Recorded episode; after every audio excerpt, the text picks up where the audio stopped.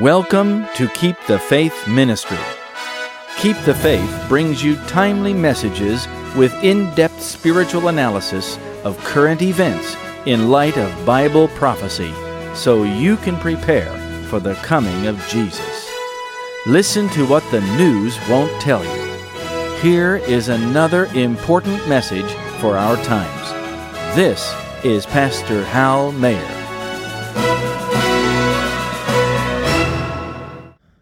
Dear friends, welcome to Keep the Faith Ministry once again.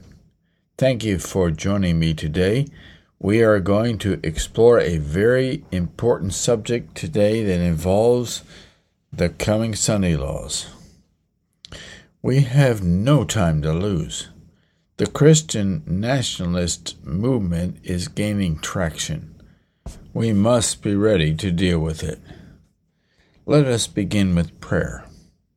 Our Father in heaven, we are living at the very end of time. The events are rapidly taking place that will lead us to the final movements. I pray that you will join us today as we open the Word and study the Bible for its important principles of present truth. We need your Holy Spirit to understand, and please help us to awaken your church in Jesus' name, amen. Turn with me in your Bibles to Revelation 13, to a verse we've read many times, and we'll read verses 11 through 15. And I beheld another beast coming up out of the earth. He had two horns like a lamb, and he spake as a dragon. He exercises all the power of the first beast before him, and causes the earth to and them which dwell therein to worship the first beast, whose deadly wound was healed. And he doeth great wonders, so that he maketh fire come down from heaven on the earth in the sight of men, and deceiveth them that dwell on the earth by the means of those miracles which he had power to do in the sight of the beast, saying to them that dwell on the earth, that they should make an image to the beast, which had the wound by the sword and did live. And he had power to give life unto the image of the beast, that the image of the beast should both speak and cause as many as would not worship the image of the beast should be killed. Friends, this beast represents the United States of America. America plays a vital role in prophecy because of these verses.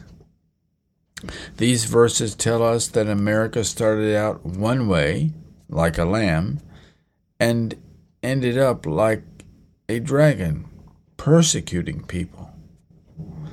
This is a major change and must not be ignored by God's people. And this must not be downplayed as some are doing. In fact, today, pastors are either ignoring this statement and not preaching on it at all,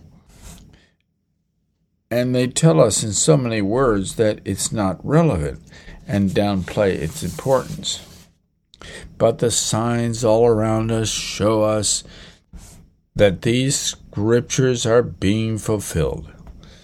In recent years, America has spiritually fornicated with the papacy, and there are continual connections between the United States and Rome, which Keep the Faith has documented over the years again and again.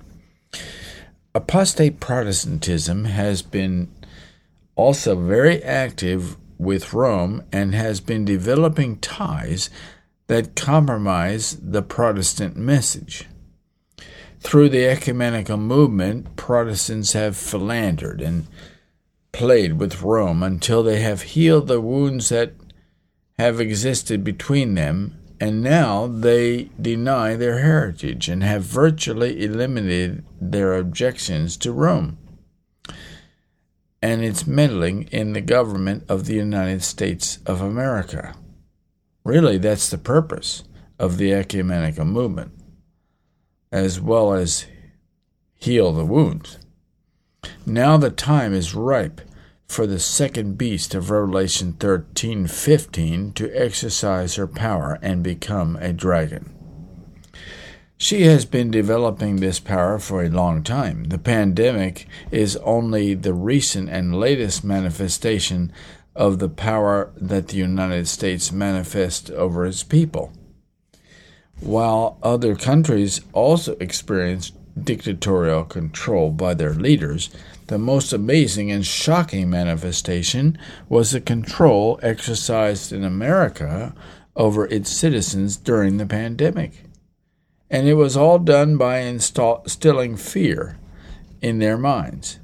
There are still Americans that live in fear, even though the pandemic has been supposedly less virulent and deadly. Yet some people still wear masks even outdoors when nobody else is within six feet. the vaccines are ineffective at best and dangerous and even deadly at worst. And the mandates have been divisive. The pandemic also created economic pressure on people that created much unrest. It disturbed their emotional equilibrium and caused chaos in society and in the supply chain. And it gave the global elites, the World Economic Forum, and governments around the globe an excuse to impose the worst economic conditions that we have ever seen since the Great Depression of 1929. Now the government is con- controlled by leftists who are imposing very secular policies and regulations, and they are turning America into a modern Sodom. People are becoming frustrated and intolerant of each other. They are also moving to extremes in terms of their attitudes and beliefs. Crime in the big cities has shot through the roof people aren't safe anymore on subways and public transport in the big cities. They don't feel safe even in their own homes. The looming food shortages has them all of a sudden somehow planning to mitigate the crisis for their own families and for themselves. Instead of growing gardens, they only try to stock up on things that they regularly eat to stave off famine for a little while. But that will only last for so long. The big cities are death traps, similar to the time of the destruction of Jerusalem. Thousands of people starved to death. They were even murdering and cannibalizing weaker citizens. Of course, the followers of Jesus were not subject to the pain of starvation and famine because they had left the city as Jesus told them to do. They had escaped the destruction coming upon the city by God's word. In the tiny window of time before warring factions in Jerusalem blocked off the exits so that no one could escape, and well before the Roman armies surrounded the city by Titus in AD 70 and besieged it, they were safely outside in another region. Today, the principle is just the same obey God's word, and you will escape what is coming upon the wicked. Notice this statement from the Spirit of Prophecy, Volume 4, page 446. Though the people of God endure privation and suffer for want of food, they are not left to perish. While God's judgments are visited upon the earth, and the wicked are dying from hunger and thirst, angels provide the righteous with food and water.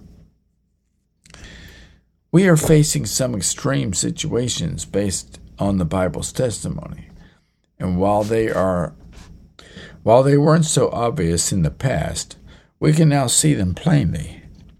As we get nearer this time, the nations are becoming more stressed. They are beating the drums of war.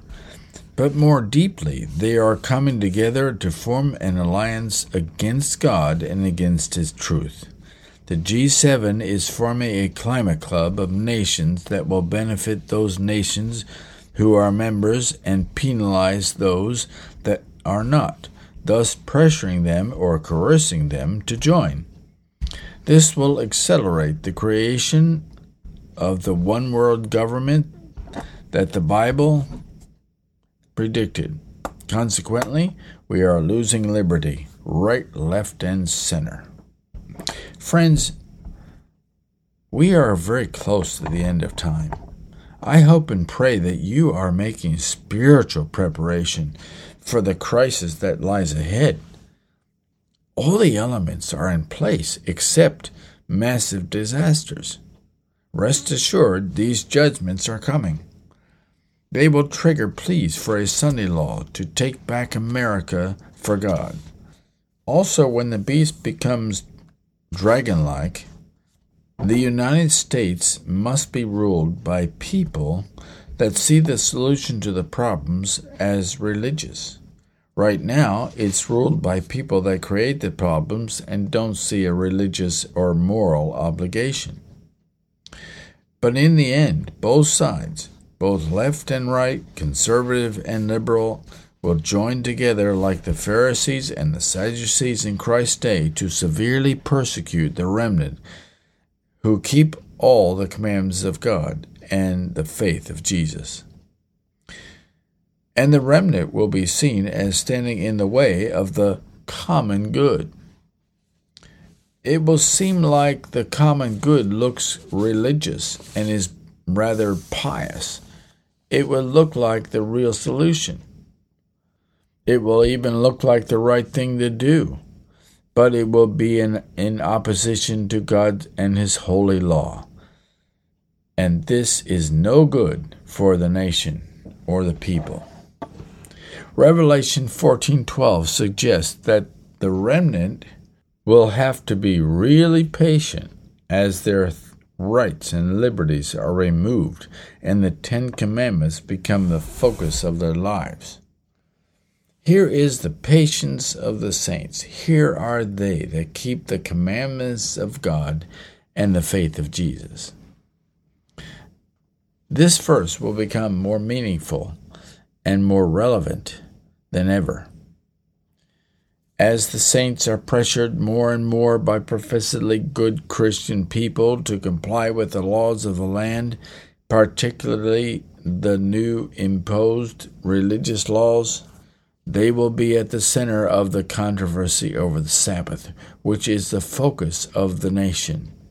And the nation will be under pressure by conflict and chaos to right itself. There is now a movement afoot that is known as Christian nationalism. They believe that America should be ruled by Christians and that it should be influenced by the Bible. A recent headline read Representative Marjorie Taylor Greene says the GOP should be Christian nationalists party. Listen to what the article said. The Republican Party's primary focus this year should be on making the political party one of Christian nationalism, Representative Marjorie Taylor Greene said Saturday. We need to be the party of nationalism. I am a Christian and I say it proudly.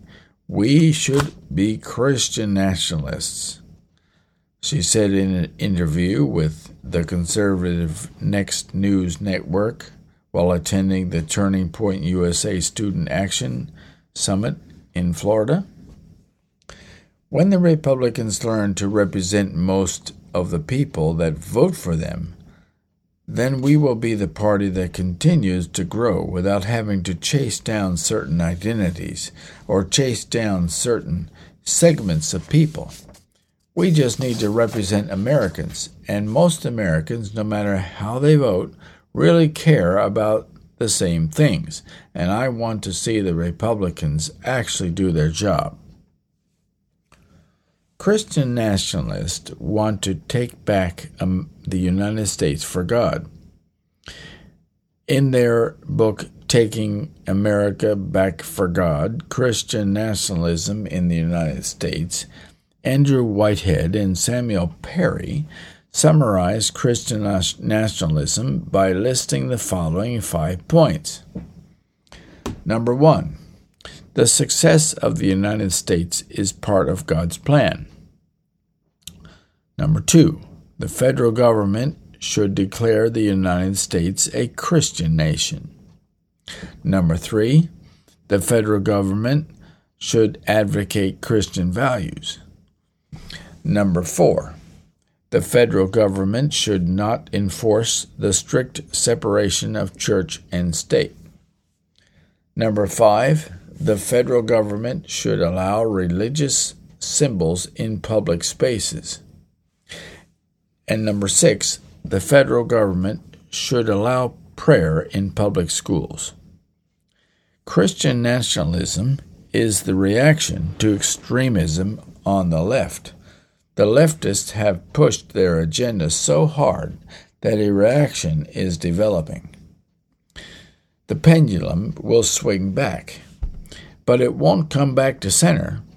It will inevitably overswing to the right side of the political spectrum, and the nation will be plunged into the end time scenario and the push for the Sunday law.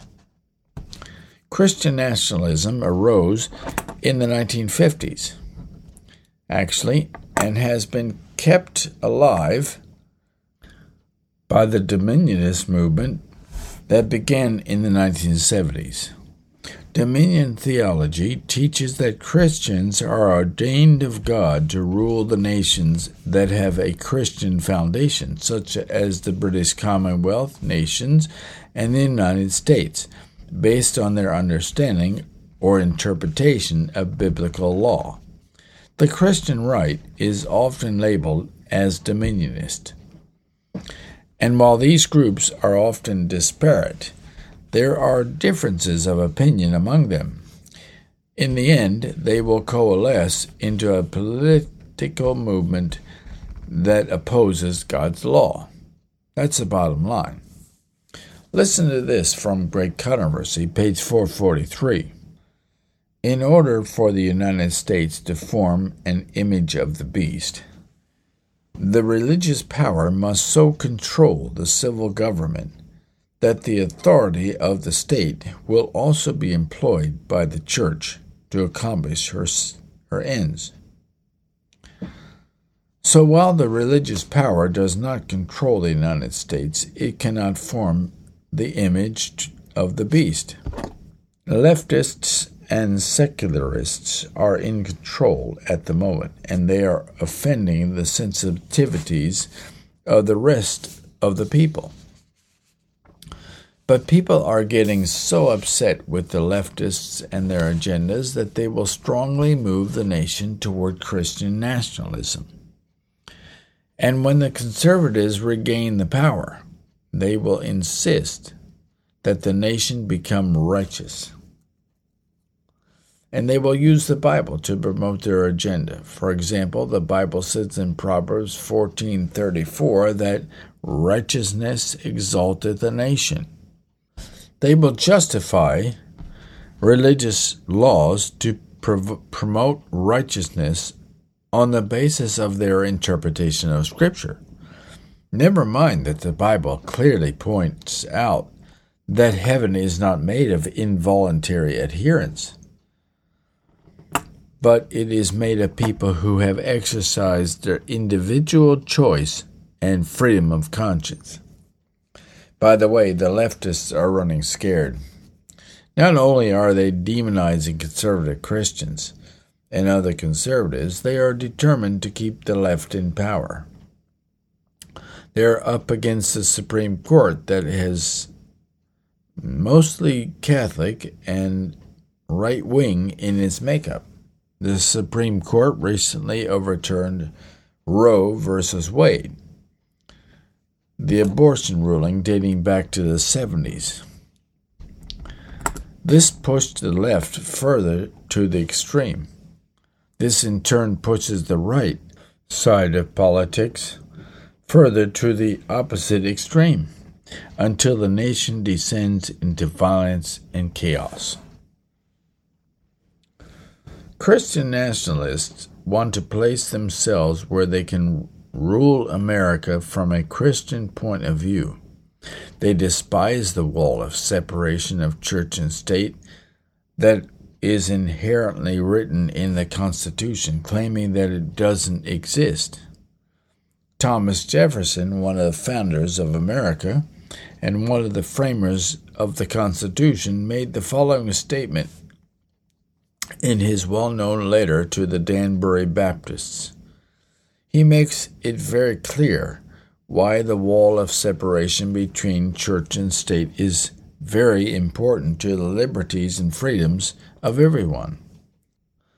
He said, believing with you that religion is a matter which lies solely between man and his God, that he owes account to none other for his faith or worship, that the legitimate powers of the government reach actions only and not opinions, I contemplate with sovereign reverence that act of the whole American people, which declared that their legislature should make no law respecting an establishment of religion, or prohibiting the free exercise thereof, thus building a wall of separation between church and state. So, Thomas Jefferson understood that freedom and civil rights, including religious freedom, must be preserved by preventing the churches and religious institutions uh, or movements from controlling the government and using the sword of the government to enforce their opinions on others. He also wrote, but our rulers can have authority over such natural rights only as we have submitted to them. The rights of conscience we never submitted. We could not submit. We are answerable to them, to our God. The legitimate powers of government extend to such acts only as are injurious to others but it does me no injury for my neighbor to say that there are twenty gods or no God. It neither picks my pocket nor breaks my leg. Reason and free inquiry are the only effectual agents against error. While the founders did not use the exact words to create the wall of separation, they put principles in the Constitution that effectively did the same thing. And that has served America for nearly 250 years. But the enemy of mankind wants to remove freedom. Remember, this is his fundamental purpose toward nations and empires, because unless freedom is removed, he cannot control and oppress. In recent years, he has worked to create so much division between the political left and the political right that they are now so far apart that they can't even understand each other. They don't even hear each other. They talk over each other's heads. And God's church is caught up in it too. In effect, the nation has been and is being pushed toward more and more secular views and values and is leaving the foundations which made it great and powerful. Now, when the conservative wing of the political right gets control again, they will try to keep themselves in power too. They are closely aligned with conservative Christians who are sick and tired of the liberal bent to America. They will try to influence the state with their values and will ultimately control them. They will insist that America needs to be brought back to God, and they will press the government to enact a Sunday law. They will do this thinking this is the right thing to do.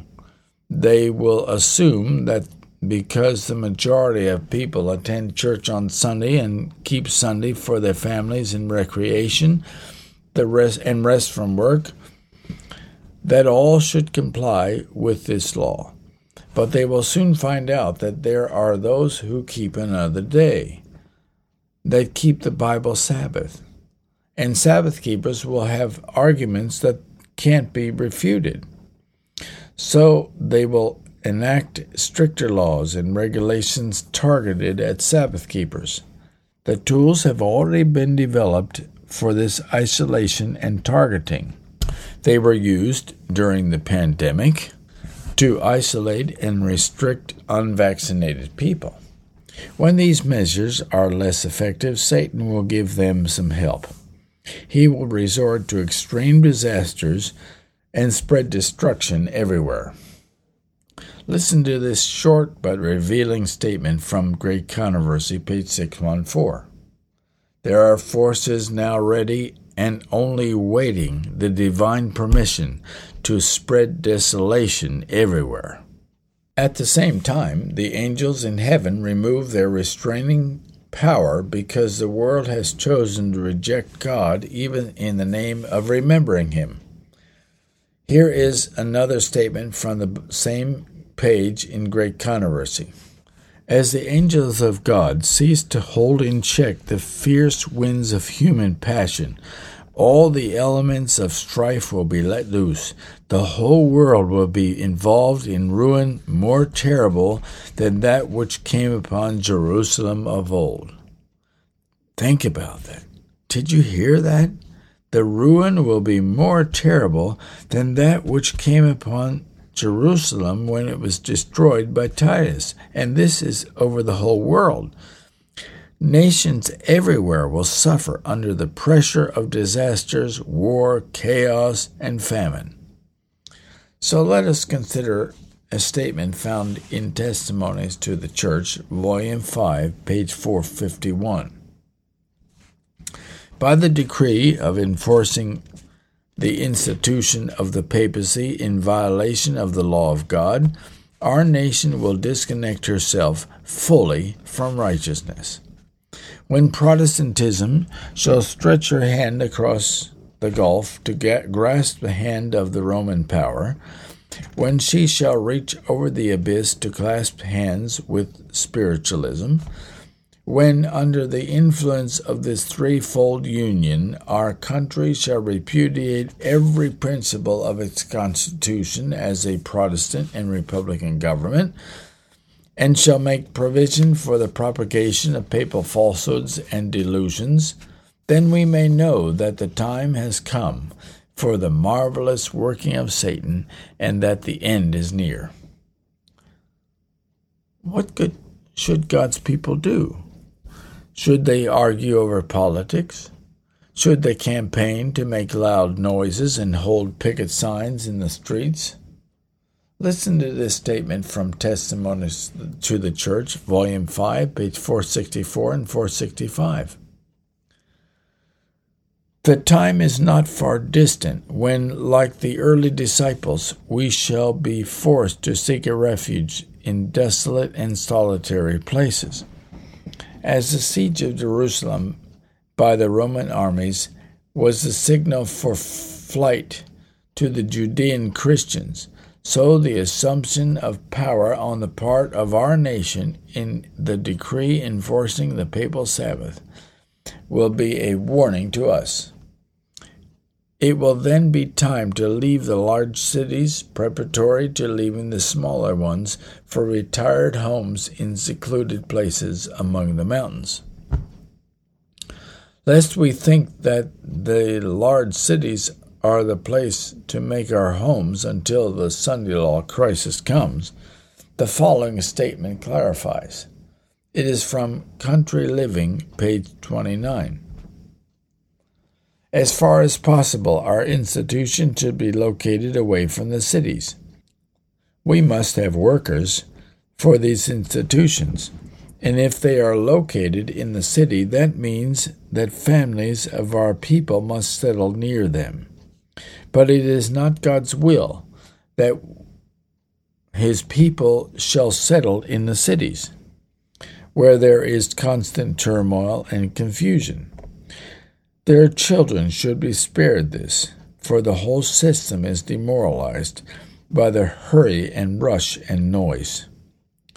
And the Lord desires his people to move into the country, where they can settle on the land and raise their own fruit and vegetables, and where their children can be brought in direct contact with the works of God in nature. Take your families away from the cities, is my message. So we should work this with the cities from outside of them, but have our homes in the country. We should be quietly finding our way to remote places that are secluded in the mountains. We should be doing what Scripture says in Isaiah 26:20. Come, my people, enter thou into thy chambers, and shut thy doors about thee. Hide thyself, as it were, for a little moment, until the indignation be overpast. From Country Living, page 20, we read the following statement The Sunday party is strengthening itself in its false claims, and this will mean oppression to those who determine to keep the Sabbath of the Lord. We are to place ourselves where we can carry out the Sabbath commandment in its fullness. Six days shalt thou labor, the Lord declares, and do all thy work. But the seventh day is a Sabbath of the Lord thy God. In it thou shalt not do any work. And we are to be careful not to place ourselves where it will be hard for ourselves and our children to keep the Sabbath. The Christian nationalist movement is a modern Sunday party. Once in power, they will seek to establish Sunday as a national day of rest and worship. They will use spurious arguments to build their case. But God does not change, nor do his laws. The Bible is plain. The Sabbath is on the seventh day. It is not on the first day or any other day. The Sabbath was changed by the most corrupt, abusive, and wicked organization in the world. And the true Sabbath continues to be maligned, and multitudes of excuses are given for why we shouldn't keep it. The Christian nationalists are just waiting for the opportunity to publicly make their case. They will argue that we need Sunday laws to stem the moral corruption that has taken over society, and that the majority of secular people who are largely responsible for promoting wickedness don't attend church and have rejected God. Enforcing Sunday worship will be seen as the way to accomplish their conversion. Listen to this statement from Great Controversy, page 587. Yet this very class put forth the claim that the fast spreading corruption is largely attributable to the desecration of the so called Christian Sabbath, and that the enforcement of Sunday observance would greatly improve the morals of society. This claim is, is especially urged in America, where the doctrine of the true Sabbath has been most widely preached. Here, the temperance work, one of the most prominent and important of moral reforms, is often combined with the Sunday movement, and the advocates of the latter represent themselves as laboring to promote the highest interest of society. And those who refuse to unite with them are denounced as enemies of temperance and reform. But the fact that a movement to establish error is connected with a work which is in itself good is not an argument in favor of the error. We may disguise poison by mingling it with wholesome food, but we do not change its nature.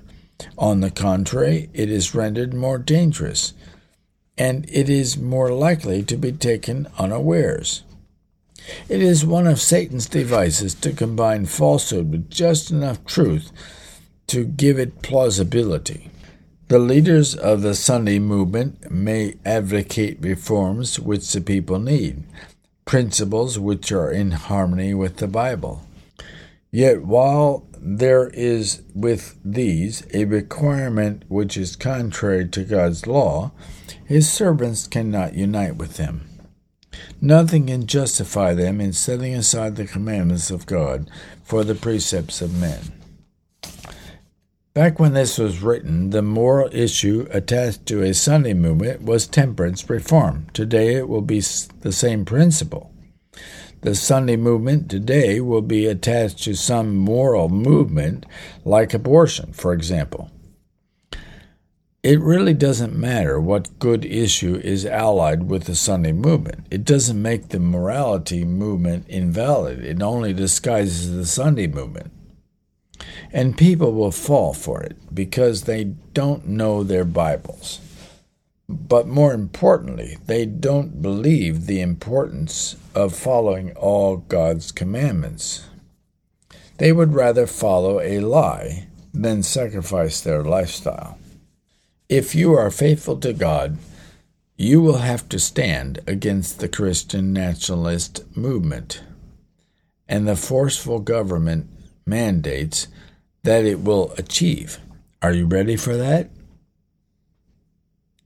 Marjorie Taylor Greene is a congresswoman that is a self professed Christian nationalist. Listen to what she said about the Christian nationalist movement. Greene said at the student conference that Christian nationalism is nothing to be scared of because it will be the movement that stops school shootings. This will be the movement that stops the crime in our streets. This will be the movement that stops sexual immorality. All of that sounds good. And of course, we all want to see these evils stop. That's why she said what she said. The nation has been taken off course by forces that bring darkness and evil. But how do Christian nationalists plan to implement those plans to correct this problem? More importantly, what else do they have in mind? These talking points are but the tip of the iceberg of Christian nationalism. Lauren Boebert, a newly elected member of Congress, is also a Christian nationalist. She made this statement just two days before her primary election in June. The church is supposed to direct the government. The government is not supposed to direct the church. I'm tired of this separation of church and state junk.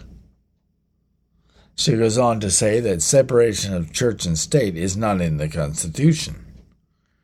Let's keep in mind that this is a woman who was recently elected to the Congress of the United States do you think Christian nationalists are gaining traction in America when a candidate gets elected who embraces it? The pendulum is swinging back from liberals and leftists to the right wing conservatives.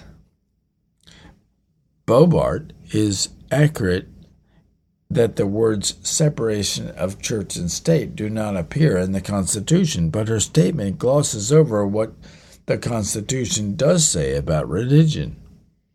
The relevant part of the First Amendment reads Congress shall make no law respecting the an establishment of religion or prohibiting the free exercise thereof.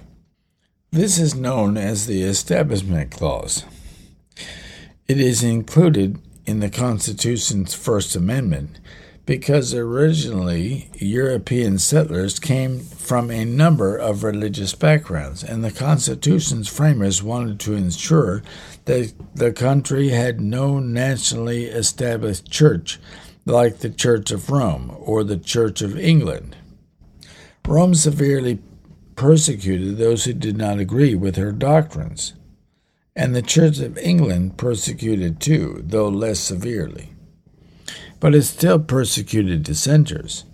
The settlers were hungry for a land where they could be free to choose what to believe and where their opinions were as sacred as their honor. These are by no means the only examples of Christian nationalism that is attempted to take power. All across the country, there are those running for office who espouse the idea that America is a Christian nation and should be run on Christian principles. Public opinion polls show that support for Christian nationalism is growing.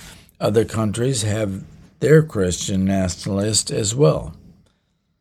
Friends, that does not bode well for freedom of religion.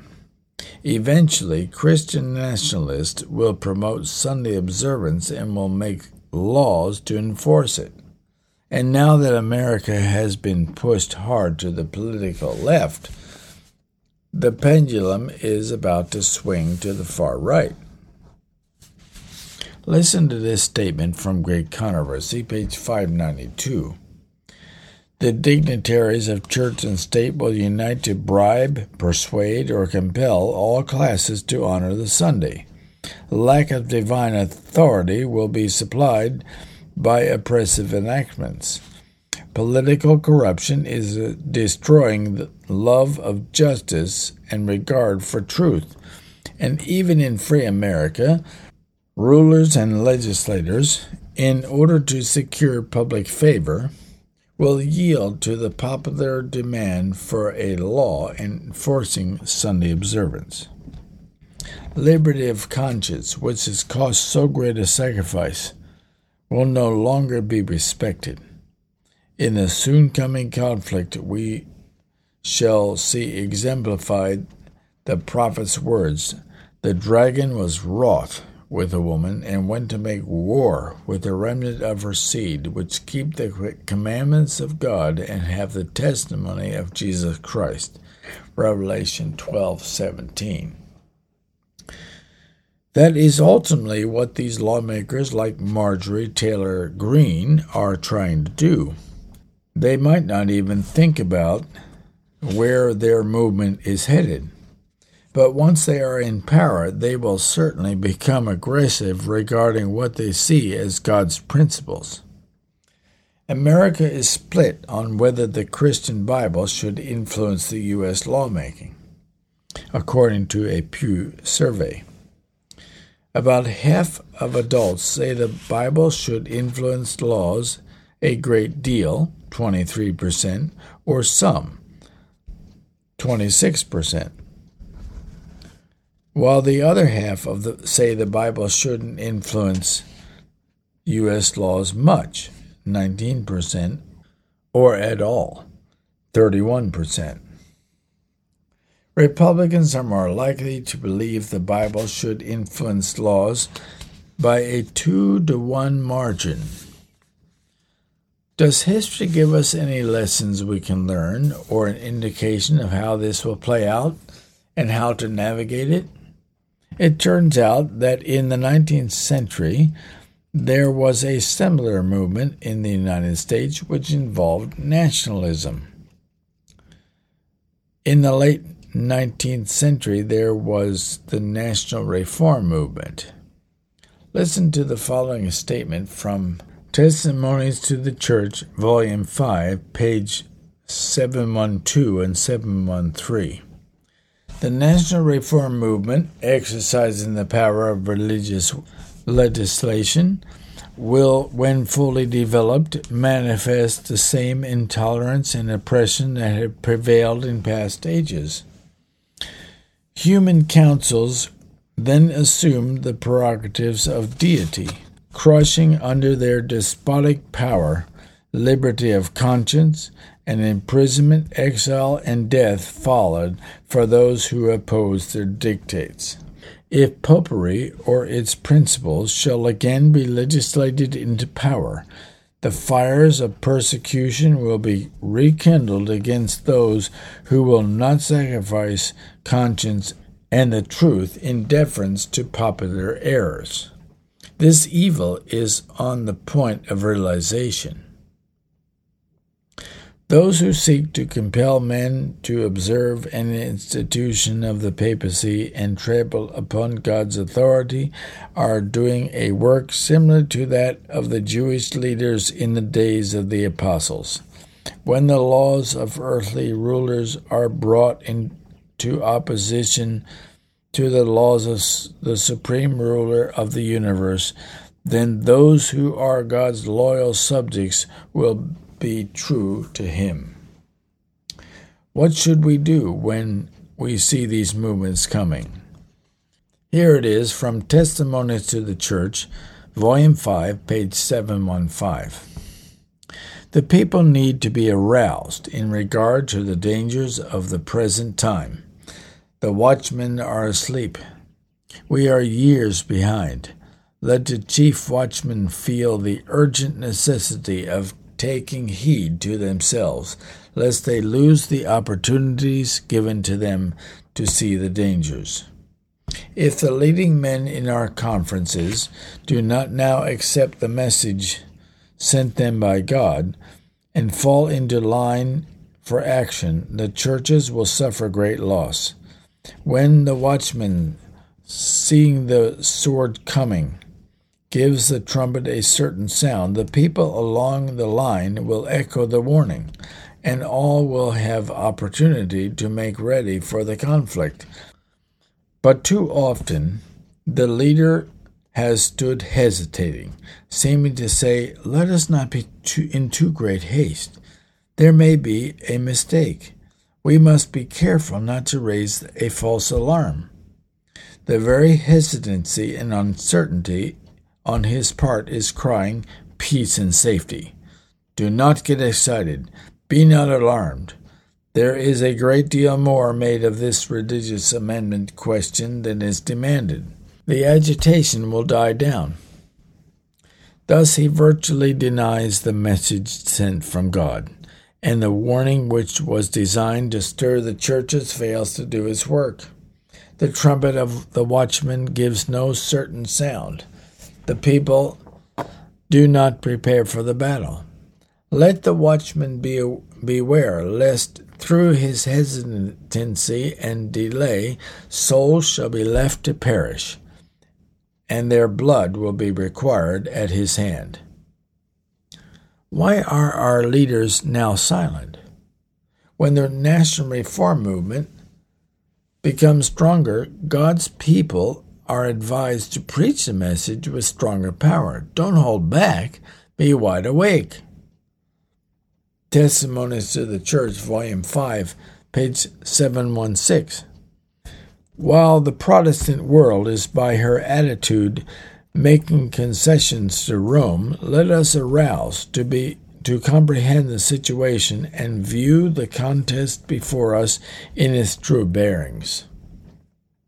Let the watchmen now lift up their voice and give the message which is present truth for this time. Let us show the people where we are in prophetic history and seek to arouse the, the spirit of true Protestantism, awakening the world to a sense of the value of the privileges of religious liberty so long enjoyed. Is the ecumenical movement very prominent today? Should not the pastors and preachers be raising the alarm and letting the three angels' messages go out with power? Should not God's people be wide awake and involved in doing what they can to stay the tide of evil and oppression? Oh, friends, we are at a very important time in history, and our church is asleep. It is pivotal, and our liberties will be taken away. It is now time to watch and work as never before. Let us pray. Our Father in heaven, this is a sobering time to be alive. We pray that you will send your Holy Spirit to imbue us with power. But we know that before you can do that, we have to live our lives in harmony with God's Word. So please convert us and make us earnest and persevering in our walk with God.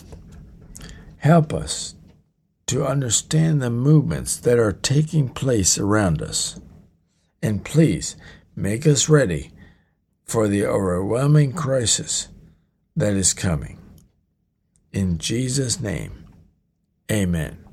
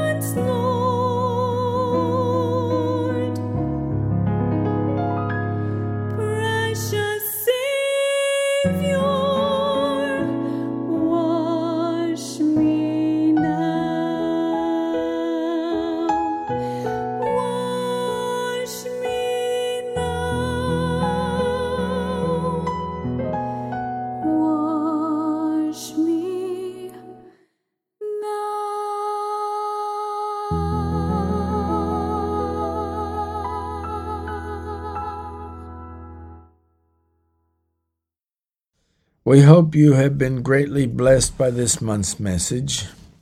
Your prayers and gifts mean much to us. Thank you for your support. The song you have just heard is called Wash Me Now, sung by Jennifer Buttery. It is recorded on a CD with other beautiful hymns called Seekers of Your Heart. If you would like a copy of the CD, just send $16 postpaid and we will gladly send you one. International listeners should send $20 USD. Be sure and mention the Seekers of Your Heart CD. The following is our prophetic intelligence briefing, a feature that brings you current events in light of prophecy, especially for those who love the appearing of Jesus Christ. We can see the signs of the times telling us that we are nearing the world's great crisis and the coming of the Lord. And may the Lord find us faithful. Our first item this month Poliovirus detected in New York City sewage water, health officials say. The poliovirus has been detected in the sewage water from New York City, health officials announced on Friday. The virus has started to spread locally in the city, the New York Times reported. Health authorities say polio detected in New York City sewage can be alarming. New York State Health Commissioner Dr. Mary Bassett called the recent reports alarming. The commissioner informed that federal and local authorities are determinedly assessing the extent of the virus's spread in New York. Quote, For every one case of paralytic polio identified, hundreds more may be undetected, Bassett said. The best way to keep adults and children polio free is through safe and effective immunization. Polio can end up in long-term paralysis of the arms and legs and can be fatal. Therefore, health officials are advocating polio shots for those unvaccinated. The authorities also stated that regular vaccination appointments among children have lessened since the pandemic in New York. They believe it may be the reason for a surge in the risk of outbreaks. Over 14% of children living in NYC aged between 6 months to 5 years have not completed their vaccination course against polio. Health authorities said these children are under risk as they are not fully protected against the virus. Most adults were vaccinated against the virus in childhood. At least 80% of people have been vaccinated across New York State. The spread of polio is a potential risk to unvaccinated people although the polio vaccine is not 100% effective in fully immunized people. Recent case of polio and further risk. Friday's announcement came after a man was stricken with polio that left him with paralysis. He lived north of New York City in Rockland County. Health officials said they detected the virus in the wastewater in Rockland County and neighboring Orange County, according to the CNBC. According to the health department, polio detected in New York City sewage could lead to other cases of paralytic polio. This is the first time polio has been detected in NYC. Before the recent outbreak, the last case of the virus was detected in 2013 in the United States, the New York Times reported. Quote, We are amid the perils of the last days, and trying times are before us. Everything that can be shaken will be shaken, that those things that cannot be shaken may remain. Drought, famine, pestilence, earthquakes, casualties by sea and land will multiply. Life will be unsafe anywhere, only as the life is hid with Christ in God. Now, while the angels are holding the four winds, is our opportunity to seek the Lord most earnestly. Manuscript Releases, Volume 20, page 285. Next, public U.S. employees in Tijuana warned to shelter in place as chaos violence erupt. The U.S. consulate in Tijuana warned the public and government employees to avoid the area and seek shelter as violence and unrest erupted. The U.S. consulate tweeted that vehicles are being set ablaze, roadblocks are being set up, and there is heavy police activity occurring in Tijuana, Mexicali, Rosarito, Ensenada, and Tecate. At this time, all U.S. government employees have been instructed to shelter in place. The violence began on Thursday in a Ciudad Juarez prison when the Sinaloa cartel, formerly led by infamous Joaquin El Chapo Guzman, and Los Mexicles began feuding, leading to a riot that left two dead and 16 injured, according to the Times of San Diego. The violence then spread out of the prison and into the city streets of Juarez, where gang members killed an additional nine people, most of them civilians. Deputy Secretary Minister Ricardo Mejia said in a press conference that in the early hours of Friday morning, six alleged members of Mexicles were arrested by police with assistance from the Army and National Guard. This has allegedly fueled the violence and terror that has now moved into Baja, causing the shelter in place. Quote, I condemn the violent events that occurred this afternoon in our state. The governor of Baja, Marina del Pilar, wrote in a tweet as violence broke out across her state. It is important to remain calm. We will keep you informed. The mayor of Tijuana, Montserrat Caballero, urged those committing violence to leave innocent pedestrians alone.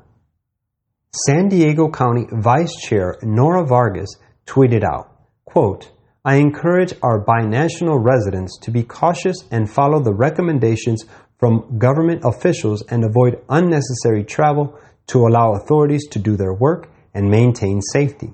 My thoughts are with those impacted by the incidents. At this time, the U.S. consulate is still under lockdown, and the streets in Tijuana are empty as people fear for their safety. Quote, In the days of Noah, violence filled the land and thus Christ has told us that it will be in the last days. The history of the old world is to be repeated. The perversity and cruelty of men will reach such a height that God will reveal himself in his majesty. Very soon the wickedness of the world will have reached its limit, and as in the days of Noah, God will pour out his judgments. Next, Episcopal Church comes out in support of sex changes at all ages. The Episcopal Church passed a resolution in support of sex change attempts at all ages, calling it a matter of religious liberty.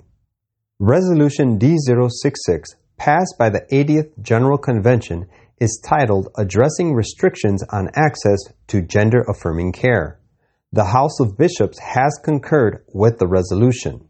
It calls for the Episcopal Church to advocate for access to gender affirming care in all forms social, medical, or any other, and at all ages. It goes on to say that advocating for sex change operations is part of our baptismal call to respect the dignity of every human being. The resolution specifically affirms that all Episcopalians should be able to partake in gender affirming care with no restriction on movement, autonomy, or timing. The Episcopal Church also opposes laws that prohibit people, including children, from being medically assisted in their attempts to change their sex. What the Episcopal Church refers to as gender affirming care includes medical interventions such as the use of puberty blockers and hormone replacement therapy, as well as surgeries that permanently damage fully functioning body parts or that seek to change one's face shape. Breitbart News has documented several instances in which directors of transgender health clinics, some of which are associated with children's hospitals, have received significant funding from the pharmaceutical companies that manufacture puberty blockers. Lupron, one of the drugs most commonly used as a puberty blocker, has been used to chemically castrate sex offenders. Meanwhile, puberty blocking drug Supprelin LA has been found to carry the risk of causing brain swelling and permanent vision loss, according to the Food and Drug Administration. The Episcopal Church's resolution was proposed by Evangeline Warren, a PhD student at Ohio State's Department of Sociology. Warren has dedicated much of her academic career to racial and sexual topics. Her master's thesis is titled How Proximity to Whiteness Impacts the Health of Non-White People while another paper focuses on pseudo-medical crisis pregnancy centers. Quote, the uncontrolled indulgence and consequent disease and degradation that existed at Christ's first advent will again exist with intensity of evil before his second coming. Christ declares that the condition of the world will be as in the days before the flood, and as in Sodom and Gomorrah. Every imagination of the thoughts of the heart will be evil continually. Upon the very verge of that fearful time we are now living, and to us should come home the lesson of the Saviour's fast. Only by the inexpressible anguish which Christ endured can we estimate the evil of unrestrained indulgence. His example declares that our only hope of eternal life is through bringing the appetites and passions into subjection to the will of God. Desire of Ages 122. Next, Taiwan cancels leave of some soldiers to immediately prepare for war. Taiwanese defense officials have canceled the leave of some soldiers and officers to immediately prepare for the chance of war in response to House Speaker Nancy Pelosi's visit to Asia this week, according to local reports. China warned early Monday that its military would not sit idly by if House Speaker visits Taiwan during her trip this week, echoing similar comments from Chinese President Xi Jinping last week that the United States should not play with fire. Pelosi is expected to stop in Taiwan during her visit this week, although the island is not listed on her itinerary. Quote, her stature as the number three U.S. official means a trip would be highly sensitive, Chinese Foreign Ministry spokesman Zhao Lijian told reporters Monday. As to what measures, let's wait and see whether she insists on this visit. If Pelosi travels to Taiwan, she'll be the highest ranking U.S. official to visit the island since former House Speaker Newt Gingrich made the trip in 1997. It's not clear when Pelosi will arrive in Taiwan, but the House Speaker is expected to stay there overnight, officials told CNN. Officials had warned about the trip due to safety concerns amid high tensions with China which claims Taiwan is part of its territory despite island leaders insisting it is self governed. The Defense Department is working to ensure around the clock monitoring of Chinese movements in the region during her stay, U.S. officials told the outlet. Pelosi released an itinerary for her trip over the weekend that included stops in Singapore, Malaysia, South Korea, and Japan. Speculation quickly grew as to whether the House Speaker would visit Taiwan, prompting warnings from Chinese media figures of severe punishment. The California Democrat began her trip on Monday, landing in Singapore to begin her Asia tour. Pelosi is leading a congressional delegation on her trip made up of Representatives Gregory Meeks, Democrat, New York, Chairman of the House Foreign Affairs Committee, Mark Takano, Democrat, California, Chairman of the House Committee on Veterans Affairs, Suzan DelBene, Democrat, Washington, Raja Krishnamoorthi, Democrat, Illinois, and Andy Kim, Democrat, New Jersey. During their tour, the group will focus on strengthening economic and security partnerships overseas, as well as the democratic governance in the Indo-Pacific region, according to Pelosi's press release. Quote, For nation shall rise against nation, and kingdom against kingdom, and there shall be famines and pestilence and earthquakes in diverse places. Matthew 24, 7. Next, Pope apologizes for catastrophic school policy in Canada. Pope Francis issued a historic apology Monday for the Catholic Church's cooperation with Canada's catastrophic policy of Indigenous residential schools saying the forced assimilation of native peoples into Christian society destroyed their cultures, severed families, and marginalized generations. Quote, I am deeply sorry, Francis said to applause from school survivors and indigenous community members gathered at a former residential school south of Edmonton, Alberta. He called the school policy a disastrous error that was incompatible with the gospel and said further investigation and healing is needed. Quote, I humbly beg forgiveness for the evil committed by so many Christians against the indigenous peoples, Francis said. In the first event of his week long penitential pilgrimage, Francis traveled to the lands of four Cree nations to pray at a cemetery and then deliver the long sought apology at nearby powwow ceremonial grounds. Four chiefs escorted the pontiff in a wheelchair to the site near the former Ermineskin Indian residential school and presented him with a feathered headdress after he spoke, making him an honorary leader of the community. Francis' words went beyond his earlier apology for the deplorable abuses committed by missionaries and instead took institutional responsibility for the Church's cooperation with Canada's catastrophic assimilation policy, which the country's Truth and Reconciliation Commission said amounted to a cultural genocide. More than 150,000 Native children in Canada were forced to attend government funded Christian schools from the 19th century until the 1970s in an effort to isolate them from the influence of their homes and culture. The aim was to Christianize and assimilate them into mainstream society, which previous Canadian governments considered superior. Ottawa has admitted that physical and sexual abuse was rampant at the schools, with students beaten for speaking their native languages. That legacy of that abuse and isolation from family has been cited by Indigenous leaders as a root cause of the epidemic rates of alcohol and drug addiction now on Canadian reservations. The discoveries of hundreds of potential burial sites at former schools in the past year drew international attention to the schools in Canada and their counterparts in the United States. The revelations prompted Francis to comply with the Truth Commission's call for an apology on Canadian soil. Catholic religious orders operated 66 of the country's 139 residential schools. Quote, I've waited 50 years for this apology and finally, today I heard it. Survivor Evelyn Korkmaz said, Part of me is rejoiced, part of me is sad, part of me is numb.